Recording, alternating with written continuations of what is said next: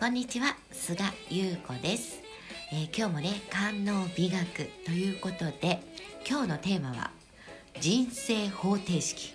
そう人生の方程式についてちょっとお話ししようかなと思います。あのものすごくシンプルめちゃくちゃシンプルなんですよ。あの人生っていうかこう自分の生まれてから死ぬまでっていう、まあ、この死ぬことがね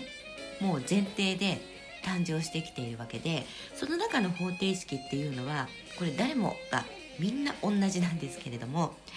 あのプラスしてプラスしてマイナスしていくっていうこの3つなんですね。であの赤ちゃんの頃からねずっと成長していく過程でだいたいね20代それから30代ぐらいまではもうプラスプラスプラスですもうこれはプラスをめちゃくちゃおすすめする。あの今のねこの時代の流れっていうかこう好きなことをしようとかあとは、えー、とやりたくないことをやらないみたいな選択をするっていうことを、えー本でもテ,、まあ、テレビで言ってるのかな？よくわかんないけどテレビあんまり見ないから、まあ、YouTube とかね、えーそういうブログだったりとかそういうのをあの発信してる人ってすごくたくさんいるんだけれどもあの20代10代20代30代とかっていうのはあのね気になるなって思ったことはそれが無駄なのか無駄じゃないのかって考える前にあなんか面白いなって思った時にもうねすぐに走り出した方がもうその後の人生というか必ず自分のプラスになってるんでそこはもうね即チャレンジしてもらいたいと思ってます。そう。あのいきなり例えばあの1年間海外に留学したいと思ってじゃあ明日からそれができるかって言ったらそれはできないけれどもでもそのための準備っていうのは今すっごくやりやすい時代じゃない。情報も集めやすいし、えーね YouTube でもブログでも、ね、それからインターネットでもいろいろなものを使って情報が集められて、えーその土地がどうなっているのかとか、えー写真を見ることもできるし画像映像も見ることもできるんでそうやって自分の中にもう先取りしていく。先取りして自分で妄想する。っていうのがすっごく大事なんですよ。あのブログの方には書いたんだけれども世界ってフィクションでできてるんですね。もう全てフィクションなんですよ。であの「サピエンス電子」の本読んだ方いるかな？あのでもともと私たち人間ってあのよくさ小学校の時の教科書だったと思うんだけれどもこうなんかあの自分はほら猿とかねそういうものから人間に進化していったっていうこう絵があったと思うの。だんだんこう背筋がまっすぐしてきてみたいなそうやって進化していったのかと思っていたんだけれども実は違ったんだと人間は何種類も、えーなんとか族なんとか族っていうのがね何種類もいてでその中で、えー破滅破壊と再生を繰り返してで今の私たちっていうのはホモ・サピエンス族と言われているこの人間が、えー最後に生き残ったって言われてるんですよ。だからあのあれは成長過程ではなく、えー人間がこう滅んでまた新しい人間でそのなんとか族っていうのが生まれてきたその過程を示しているのであって一つの人種がああやって成長してきたわけではないということなんですって。なるほどと思って。私知らなかったからへえと思ったのね。でそのホモ・サピエンス族っていうのがなぜ今現在というかその時点で人間として残れたのかっていうのはフィクションを作れたからだっていうふうに言われてるんですよ。そのフィクションっていうのももう本当に振り返ってみればその通りと思うんだけれどもまずねその人間というのがこの地球に誕生した時にあの今で言う星占いとかさ先生術とかこういろいろあるじゃない？数秘術とかも含めて。そういうああいう占いと言われているものっていうのは、えーその時にいた人間もう全然もうずっと先祖だよね。ずっと先祖のその、えー人間が自然界自然界の流れを見て作ったわけじゃない。どのようにして太陽が動いて星が動いてとかっていうのを見たりとか、えー全く今みたいにね地図もなかったから最初の頃はどのぐらいの距離に何があるのかわからないっていうところで、えー、それを示すためにそれを、えー、いかにその時の時代で正確に割り出すかっていうことから出してるんですよね。でそうやって、えー、何々の神様とかいろいろいるじゃない？月の神様だったりとか例えば、まあえーと、西洋の方だと美の神様とかいろいろいるんだけれどもさそうやってそういう神様がいて自分が美しくなりたければその美の神様にお祈りをしましょうみたいな。そういうまず宗教と言われているものだよね。その宗教というものを作ってあそこの例えば山の神様がいるからあの山の神様にお願いすると農作物は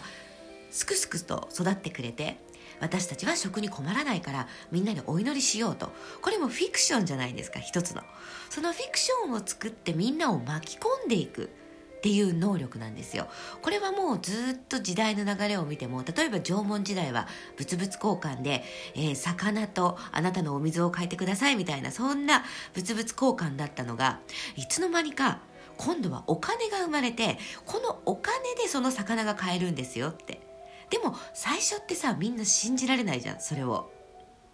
なんでって思うわけで。そんなお金なんてねこのねたった円になってるもの 丸になってるこの物体が食べ物に変わるんですか？っていうのをいかに信じさせるかっていうそういうフィクションをずっと繰り返してきている私たちは。でも実際によく考えてみればそうやって農業革命産業革命科学革命が起きて今まで例えばここからここまでしか日本はないよって言われていたのに実はもっとあそこまであってこっちまであってっていうものが生まれてきたりとかね。そうそうやってあの全て自分がフィクションを作ってその世界を作ってってそこに世界に巻き込んでいくっていう。でこれ今でも同じだと思うのね。例えばダイエット。ね。あなたは何とかで、えーと、例えば40代以降からは脂肪がどんどんついていくから今からこうやって体型を整えないと怖いですよみたいなのを煽って信じさせてそういうふうに、えー、例えば商品を売ったりとかっていうのが成り立っている。これがいいとか悪いとかではなくってそういう世の中なんだっていうことなんですよ。だから世界は自分で作るものであの世界は全てフィクションっていうことなんですね。でそのフィクションを作れるその能力っていうのはやっぱりプラスしてプラスしてマイナスしていくからそのフィクションを作ってその世界に人を巻き込むことができるっていうことなんですよ。だから赤ちゃんとかっていうのは何も教えてないし何かを言ったわけでもないのにもうびっくりするぐらい何にでも興味を持つじゃない。何にでもそこですかっていうところにそのぐらいの私たちは好奇心だったりとか興味っていうものを持ってそして自分の世界を作るっていうものをすでに持ち備えてその DNA を持ってあの成長しているというか生まれてきてるんですよね。赤ちゃん見てれば本当わかる。自分の世界作るのがすごく上手でしょ？だって葉っぱ1個にしたって石ころ1個にしたってそこに夢中になって自分の世界を作れるんですよ。でそこに友達を巻き込んでみんなで砂遊びしたりとかさ何かいきなりおままごとが始まったりゲームが始まったりっていう自分王国を作って自分王国に巻き込んであの自分の世界を作ってるんですね。でも大人になるとだんだんそうやって周りの目だったりとかこれ言ったら変な風に思われちゃうかもとかそういうところからだんだん違う意識を拾っていくようになっちゃうのね。だからプラスをしていくことがこれって本当になんか自分にとってプラスになるのかなって考えちゃったり損得だよね。そう。これやったら損なのか得なのかっていうところで判断しちゃうからプラスしちゃってどんどんプラスプラスの方がいいのにそのプラスを手に取らない。で特に今の時代は情報だらけだからその情報だけで自分がもうできてるつもり。やってるつもり分かってるつもりになっちゃうんですよ。でも情報って自分がそれを体感しなければ体験して体感しなければ自分のものではない。ただ知っているだけなんですよ。だって食べたことのない例えばどこどこのいちごが美味しいんだよって言われてるものを食べたことないのに私たちは美味しいんだってしか伝えられないじゃない。それを実際に食べたからこういう風な情報があったけれども実際に食べたらこういう甘さでこういう食感があって口の中にこんな感じで残るんですみたいなねそういうことを自分が伝えてそこに巻き込むことができる。でもただ知ってるだけだとその情報をただ鵜呑みにして言ってるだけだから自分で世界を作ることはできないんですよ。そこに人を巻き込むことはできないんです。だからとにかく子供の頃もそうだしもうね20代30代もそう。もうどんどんプラスしていく。そこからあのいらないものを捨ててくだけ捨ててくというか勝手に排除されていくんだよね。例えば私たちの脳みそっていうのはもう記憶と言ったり今覚えられる範囲のものを詰め込みができるの。量は決まってるんですねみんな。だから試験勉強とかをしててもいらないものって勝手に削除されてくんですよ。頭の中で。新しい情報を入れたいから余白が欲しいから。そのぐらい優秀にできてるんですね私たち人間は。なのでどんどんプラスしていく。とにかくプラスしていく。でプラスしていった先にマイナスをしていく。っていうことをやっていくとあの漏れなくどこに手間暇をかけるのかそしてどうやって愛情を注いだり与えるのかっていう掛け算割り算というものを勝手に自ら生み出していくことができるんです。人生方程式。もうめちゃくちゃシンプルなんで。